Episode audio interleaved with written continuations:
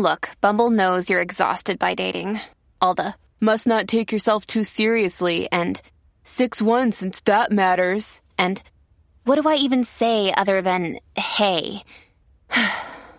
well, that's why they're introducing an all new Bumble with exciting features to make compatibility easier, starting the chat better, and dating safer.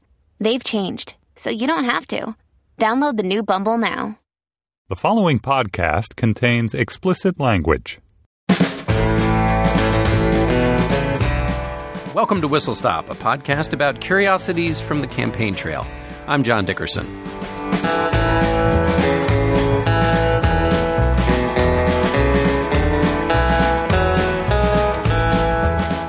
On Whistle Stop today, the cry that ended the presidential campaign.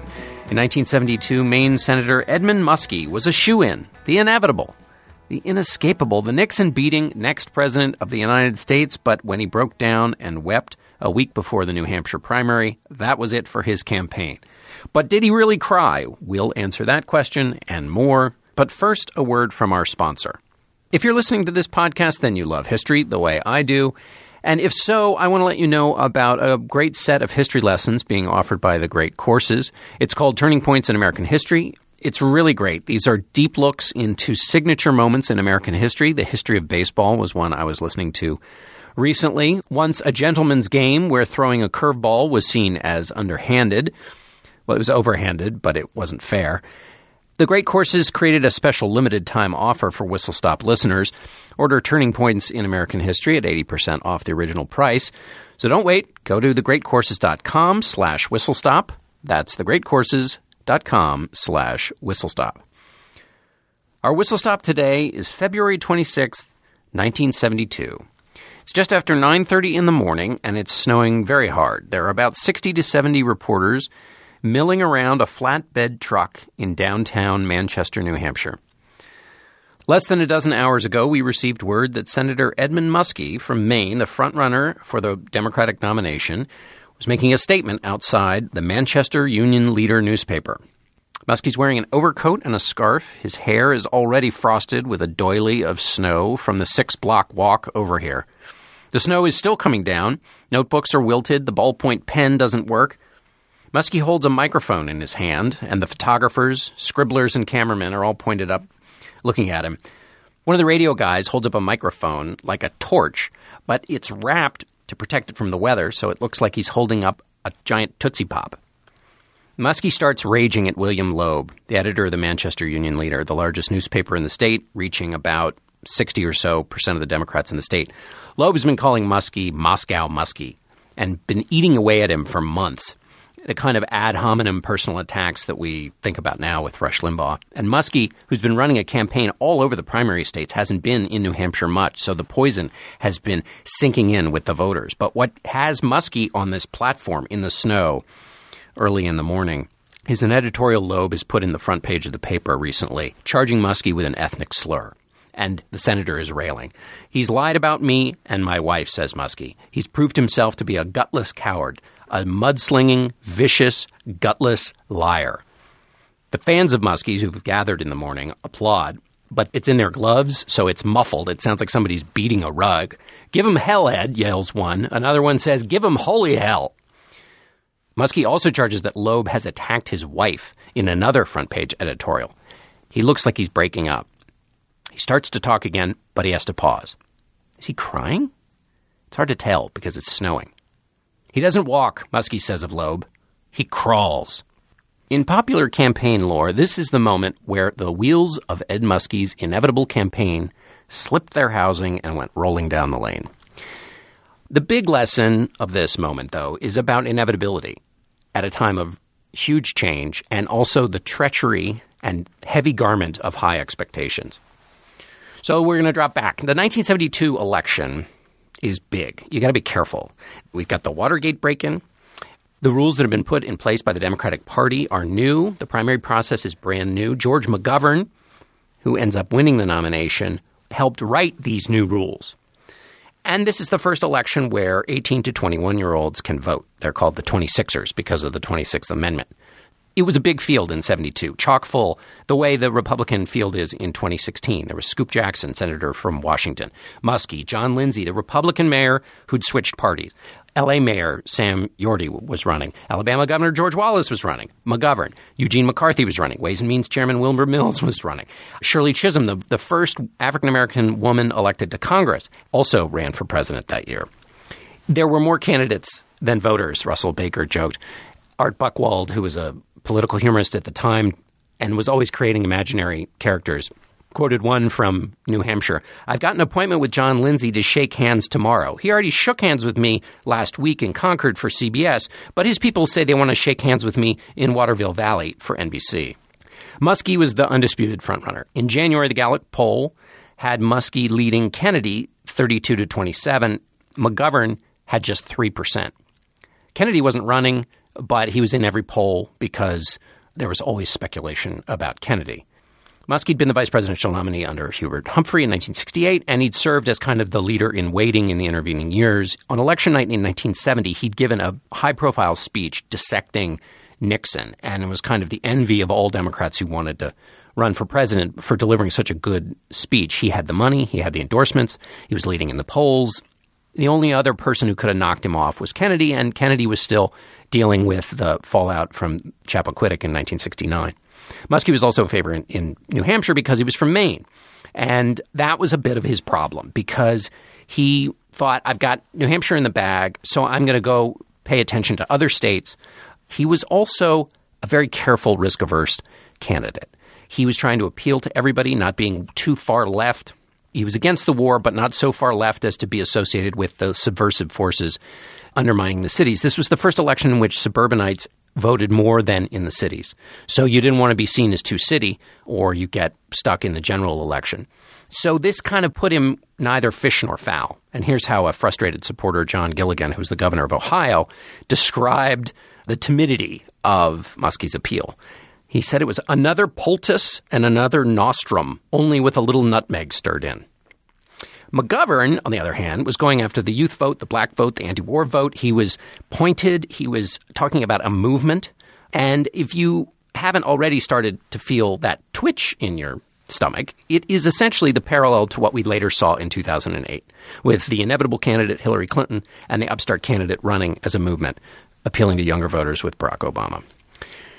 So Muskie comes into New Hampshire fighting off the challenge from McGovern and he's hit with a huge scandal two weeks before the primary. The union leader publishes a letter that purported to be from a man in Florida who had been with Muskie in a visit Muskie had paid to a drug rehabilitation center. And the letter was printed like in child's handwriting, and it had several errors in it. But it read, once you figured the spelling out, thusly Mr. Loeb, I saw you on TV the other night. My father's friend gets your newspaper. We went to Fort Lauderdale to meet Senator Muskie. We were right beside him when one of the men asked him what did he know about blacks and the problems with them because he didn't have any in Maine. A man with the senator said, "No, not blacks, but we have Canucks." Now, Canuck is considered slang and offensive by some French Canadians. It's like calling a Polish person a Polak. The letter continued, What did he mean? We asked Mr. Muskie, who laughed and said, come to New England to see. This would forever be known as the Canuck letter, suggesting that Muskie was in on the joke, making fun of Canucks. It mattered because there was a considerable French Canadian population in Manchester. It was somewhere between 30 to 40 percent of the vote, according to the papers at the time. So on the front page, Loeb editorialized with the reprint of this letter. We've always known Senator Muskie was a hypocrite, but we never expected to have it so clearly revealed as in this letter sent to us from Florida. So the Muskie campaign freaked out. They got on the phones, called around to voters, and found out they were really bleeding. His internal polling showed that Muskie was losing, had lost 10 points. The Boston Globe did a poll, and it found Muskie dropping by double digits. It was such a swerve in the numbers that the Globe commissioned another poll because they figured just the methodology was crazy. So that's what put Muskie in mind to ankle his way down the snowy Manchester street and climb up on the flatbed that he had ordered to be parked in front of the Union Leader offices. And he brought with him three Franco American supporters and the director of the Drug Treatment Center in Florida to vouch for his character and to say that this never happened. Muskie said, I can remember when I was a boy being called Polak, a term of derision. I hated it. I never used that kind of term with respect to any other ethnic group. Now we must stop here for the entry of Richard Nixon. Because the Canuck letter, it may not surprise you to learn, was the handiwork of Nixon's henchmen. One of the favorite techniques of the Nixon gang was to write anonymous letters from various people. And the Nixon team, and we'll talk about this in a future episode, had a thoroughgoing effort to screw with other campaigns. It included everything from ordering hundreds of pizzas to the campaign offices to things much more serious, and obviously that's what the Watergate break in was about. Some people called it dirty tricks, of course. And it was also known, and children, cover your ears if your parents are forcing you to listen to this, it was also known as rat fucking. On October 10th of that year, the Washington Post ran a story about the Canuck letter, and there's a great section about the Canuck letter in All the President's Men. Carl Bernstein and Bob Woodward reported that law enforcement said that the Canuck letter was a fabrication and the best example of political spying and sabotage conducted on behalf of President Nixon's reelection and directed by officials of the White House and the Committee for the Reelection of the President. The main culprit was a Nixon press aide named Ken Clawson, who'd bragged to a female colleague of Woodward and Bernstein's that he'd been behind the letter. Clawson later denied it, but that may have had to do more with his personal life than having written the letter. Bragged about it, Clawson did, while having a drink with an unmarried woman who was a reporter at the time at the Post. When he heard the circumstances of their conversation, particularly that a married man had invited himself over to an unmarried woman's apartment, was going to be printed in the paper, Clawson famously tried not to have it printed by saying, I have a wife and a family and a dog and a cat. The editor in chief of Loeb's newspaper conceded that Clawson had been useful in helping the letter get to the newspaper. Let's think about it one more time about the date of that Washington Post story, October 10th, 1972. Woodward and Bernstein finger the White House and the president's reelection campaign with coming up with a phony letter playing in the Democratic Party's primary. If something happened like this today, cable would melt, the president would be out of office. Of course, Nixon goes on to win this election. Let's take us uh, back to the platform in the snow, Muskie going on. He moves from the Canuck letter to the attack on his wife. And he says, I've been in politics all my life. I'm not a child. I know the sorts of things that happen. I've got to be prepared to take them. What really got me was this editorial attacking my wife. And he read the headline of the editorial, which was called Big Daddy's Jane. What he was talking about was actually a guest editorial. It was from the December 27 issue of Newsweek. It was run in the Union Leader, but it wasn't written by the Union Leader. In the Newsweek editorial, Jane Muskie was traveling with reporters, many of them from the Society columns, and she was kind of letting her hair down. She said at the beginning of one conversation, Let's all tell dirty jokes. And she asked for her purse so she could have a cigarette. She confessed to liking a few drinks before dinner and then a drink after dinner. She said, because the next day everything seems to work just right. And who among us can't agree with that? She referred to her affection for booze with no apparent reference to the campaign of 1840. But she said, I can't mix booze and wine or I get a headache and have little dreams. And she called her husband jokingly Big Daddy. He was many years her senior. Now, a brief aside about how fun it is to do the research on these stories. I'm reading the actual newspaper account of Jane Muskie saying all these things in the Boca Raton newspaper, which is the actual newspaper. And right above the article about where she talks about Big Daddy and booze, there is an advertisement for Big Daddy's liquor. right underneath it, in which they're selling Chivas Regal and other things. It's just, you know, these one of these little moments of historical serendipity. Anyway, Jane Muskie sounds fun, and in any right thinking country, all of this behavior would only accrue to the benefit of the weary candidate. It has long been the stable foundation of democracies that the spouse of the leader should be fun at parties. And one other aside the way that magazines wrote about spouses was amazing. Here's another quote, random quote from the Newsweek article. Miss Muskie is plump despite daily drills in yoga, which find her balancing on her shoulders in hotel rooms along the campaign trail. On her feet and speech making, Miss Muskie is no spellbinder. Kind of harsh and catty. Muskie thought so too, and he thought reprinting a two month old editorial on the front page of the Union Leader was an attempt to call his wife's character into question and to hurt him. And it was in this section of his remarks that Muskie had the difficulty. He said, He's talking about my wife, and then he paused, trailed off for a while, and he said, A good woman. He fought to regain his composure. And while he did, it took so long, a supporter of Muskie shouted out, Who's with Muskie? And the crowd cheered while he gathered himself together. Loeb, of course, not missing an opportunity, phoned in a front page editorial which declared, Boy, this is not the man I want to have his finger on the nuclear button. Bob Dole, the chairman of the National Republican Committee, said the display indicated that Senator Muskie lacks stability. Muskie had been running a kind of reasoned, cool headed campaign, and this shattered his image. It also didn't play well against the images of the incumbent because Nixon, at the very moment this is going on, is over in China looking like a strong chief executive. So on the nightly news, you had images of Nixon astride the world and Muskie having this emotional moment in the snow. Everybody covering the moment knows that Muskie was emotional. Even Muskie, he told Teddy White, who quotes him in The Making of the President in 1972, Muskie said, I'd been down to Florida, then I flew to Idaho, then I flew to California, then back to Washington to vote in the Senate, and I flew back to California, and then I flew to Manchester. I was hit with this Canuck story. I'm tough physically, but no one could do that. It was a bitch of a day. The staff thought I should go down to the union leader. If I were going to do it again, I'd look for a campaign manager, a genius, a schedule maker who has veto power over candidates' own decisions. You've got to have a czar. For Christ's sake, you've got to pace yourself. I just got damn mad and choked up over my anger. It's funny that Muskie says the staff thought he should go down because in the oral histories of the Muskie campaign, it's Tony Podesta, who was running the show in New Hampshire, who said it was all Muskie's idea. He said Muskie called him late at night, the night before the press conference, and said, I want to get a flatbed truck. I want a system. I want to go stand in front of the newspaper and want to tell that guy what I think of him. Podesta remembers, I'm probably not the first person to say Muskie had a bit of a temper, and he was also pounding on the table and raising his voice and was really furious at Loeb and furious with what he said about his wife Jane and furious with the fact that he'd attacked his family. It was a really low blow.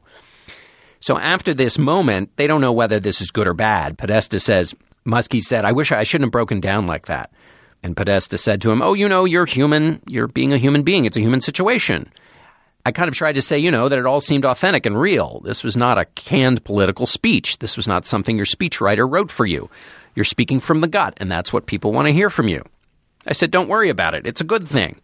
Muskie's wife, Jane, tried to defend him. The question is do you want a man in charge of this country who's a human being or one who never allows emotion to come in? What's in greater dispute is not Muskie's emotionalism, but whether he cried. I watched the video, and it's clear he's very emotional. His voice cracks when he talks about his wife. He has to stop for 10 seconds or more, and he appears to wipe his eyes and nose. So, if an emotional candidate is disqualified from being president, which was the charge here, of course, then Muskie met that standard. But it's the notion of crying that took on kind of special significance in this moment. The Washington Post, David Broder, put the idea most into play in his description of the moment on the flatbed truck, and in it he makes Muskie sound like a bubbling mess. The lead of Broder's dispatch from the afternoon read With tears streaming down his face and voice choked with emotion, Senator Edmund S. Muskie stood in the snow outside the Manchester Union Leader this morning and accused its publisher of making vicious attacks on him and his wife.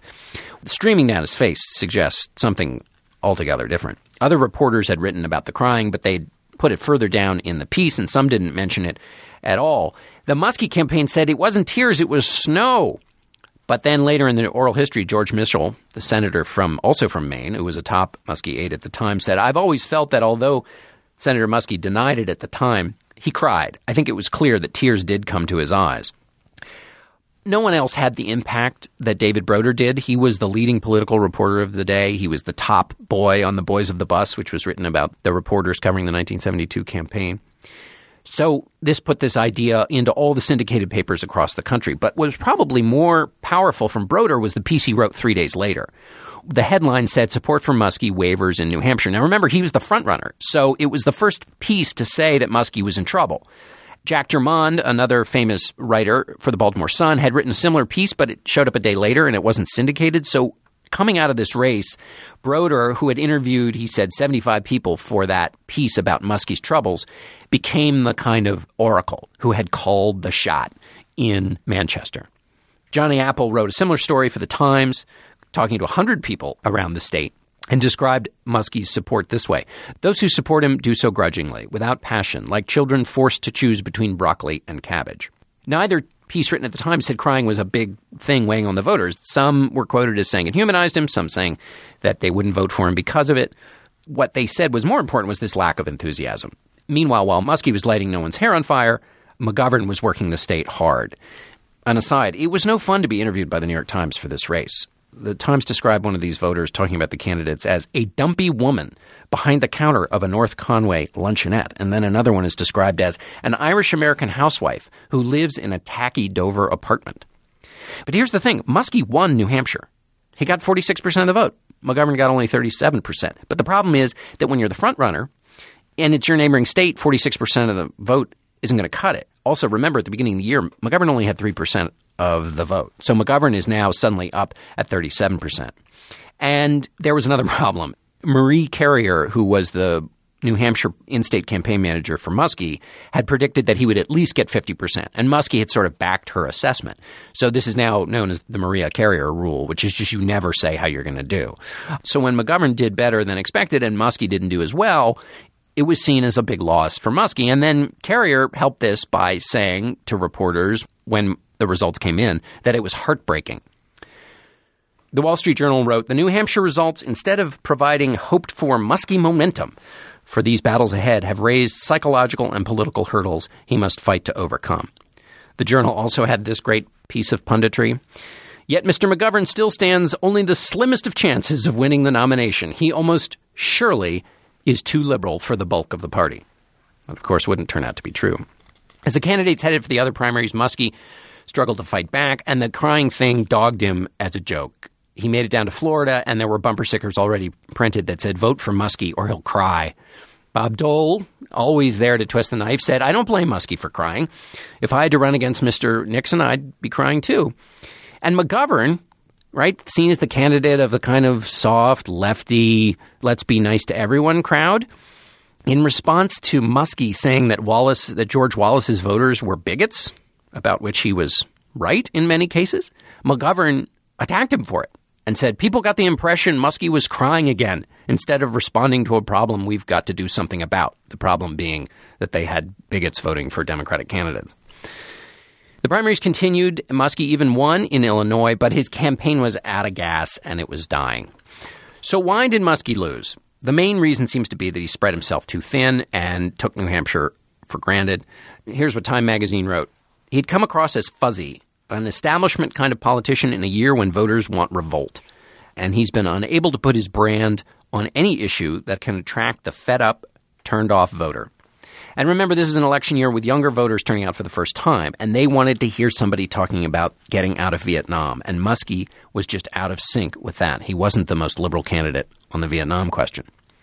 Here's how George Mitchell put Muskie's problems. Muskie's appeal was to reason, to legislative accomplishment, to sort of general policies in the best interest of the country. The primary electorate was interested in emotion, passion, strong views on every issue, and the general election candidate, who tries to navigate a nomination process by not being clear on very hot button issues, finds it difficult in the nominating process. So think about it. He's not passionate enough for the liberals in the party to win, and that's considered the smart thinking strategist view of this race and why Muskie didn't do well. But the crying episode was seen by some as one in which he showed too much emotion. What's probably the case is that while this was a massive moment that did cost him some number of votes, that it was his lackadaisical campaign, the McGovern passion, his difficulty trying to be all things to all people, and the fact that he didn't organize the state well enough. He had to, at the last minute, bus in people from Rhode Island to help him out. And he was just out hustled. In the 47 days of campaigning, Muskie spent 13 in New Hampshire. McGovern spent 24 there. So we'll let Hunter S. Thompson lead us out here. He wrote Fear and Loathing on the campaign trail about the 1972 election, and here's how he concludes writing about the Muskie campaign. Midway in the final week of the campaign, Muskie himself began dropping hints that he was now doomed. When the sense of desperation began spreading like a puddle on the concrete, he invited campaign press regulars to help him celebrate his 58th birthday in a small hotel in Green Bay. But the party turned sour when his wife mashed a piece of birthday cake in the face of Newsweek reporter Dick Stout, saying, One good turn deserves another, eh, Dick? Long after the campaign was over, Miss Muskie reflected back on the moment. I'm not happy driving through Manchester, New Hampshire, even today. Two decades after this campaign was over, David Broder wrote about what happened in New Hampshire. And he said, It is now clear that the incident should have been played in a different context. Muskie was victimized by the classic dirty trick that had been engineered by agents of the distant and detached President Nixon. The Loeb editorial that had brought Muskie out in the snowstorm had been based on a letter forged by a White House staff member intent on destroying Muskie's credibility. But we didn't know that, and we didn't work hard enough to find out. Had those facts been known, I might have described Muskie in different terms. Not as a victim of his overambitious campaign strategy and his too human temperament, but as the victim of a fraud, managed by operatives of a frightened and unscrupulous president that story surely would have had a different impact. Unwittingly, I did my part in the work of the Nixon operatives in helping destroy the credibility of the Muskie candidacy.